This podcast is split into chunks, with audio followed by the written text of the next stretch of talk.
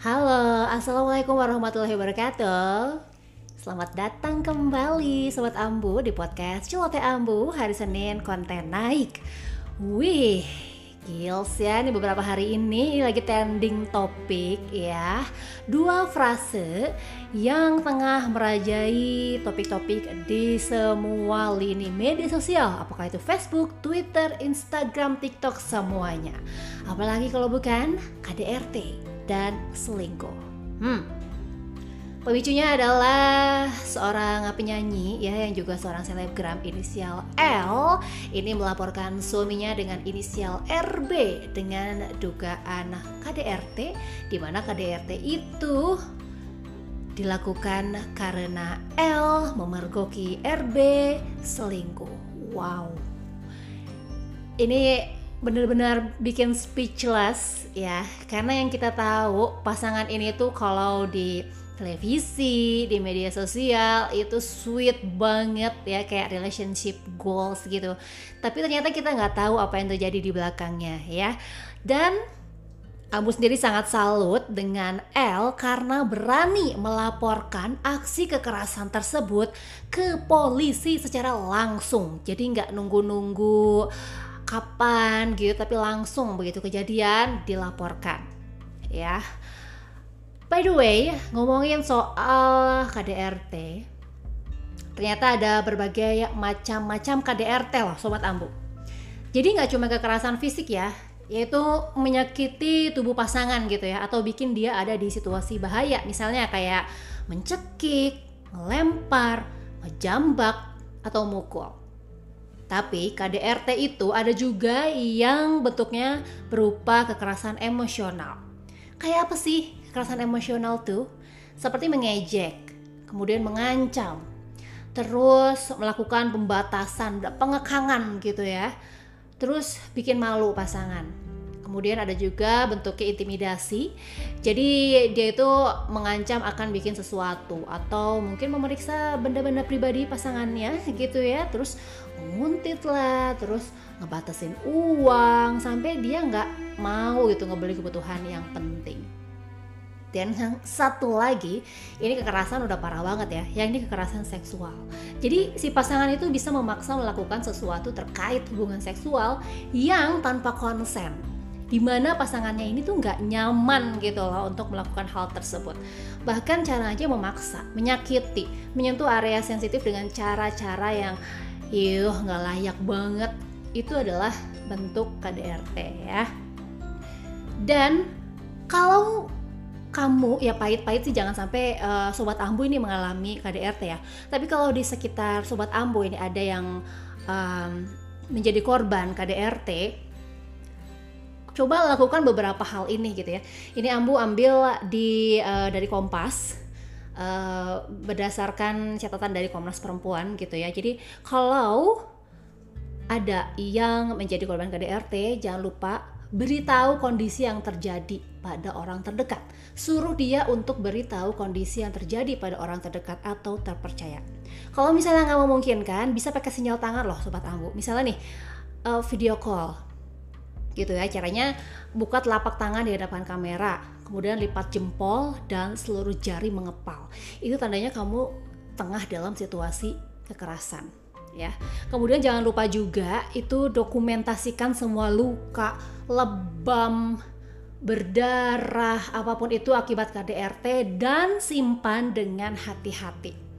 Juga ingat-ingat catat perilaku kekerasan yang diterima itu apa aja dan kapan terjadinya, waktunya kapan itu diingat-ingat dan juga usahakan nggak melawan kekerasan dengan kekerasan ya. Kenapa?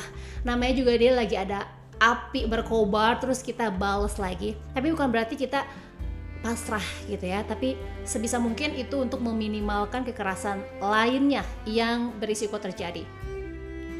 Dan yang berikutnya jangan lupa untuk melaporkan nih Sobat Ambu, tindakan KDRT itu ke pihak yang berwenang. Misalnya Pusat Pelayanan Terpadu Pemberdayaan Perempuan dan Anak gitu ya, atau Komnas Perempuan, atau Unit Pelayanan Perempuan dan Anak di kantor polisi. Itu laporkan ya. Dan KDRT itu tentunya aduh dampaknya itu besar banget gitu ya. Gak cuma fisik tapi itu mental dan mentalnya itu nggak cuma mental korban tapi juga mental orang-orang di sekitarnya se serius itu gitu ya. Dan waspada juga nih sobat ambu karena ternyata KDRT itu ada siklusnya gitu. Dan dunia ini tuh mau nggak mau emang diakuin tuh emang ya nggak bener-bener aman gitu untuk perempuan ya termasuk dalam rumah tangga.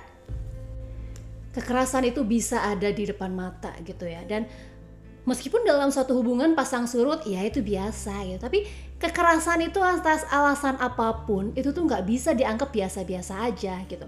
Banyak loh itu perempuan itu yang terjebak dalam siklus KDRT itu karena ada power relation gitu. Ada relasi kuasa ada ketidakberdayaan gitu. Dan ya karena struktur sosial juga sih ya yang masih pro laki-laki gitu. tapi kan bukan berarti perempuan itu nggak bisa bersikap kita semua bisa loh menolak dan berani bersikap untuk menolak KDRT atau kekerasan apa pun.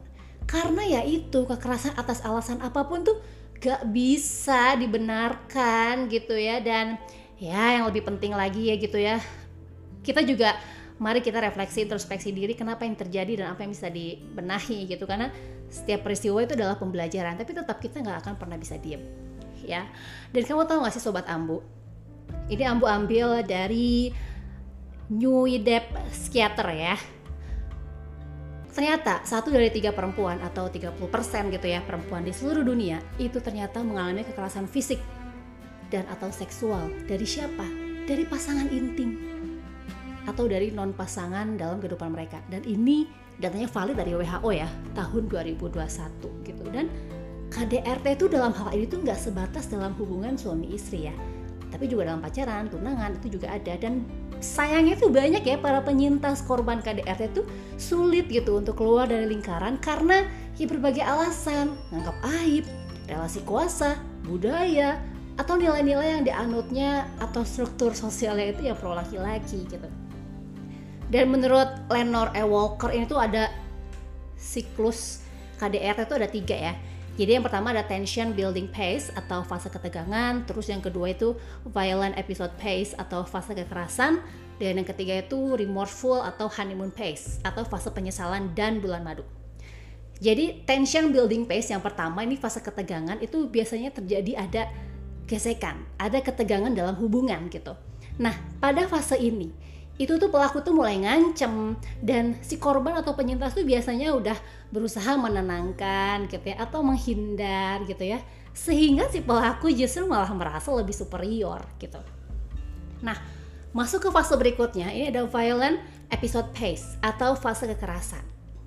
Ini adalah fase gawat ya karena ini tuh fase yang merupakan ledakan dari ketegangan-ketegangan yang sebelumnya itu udah tertahan.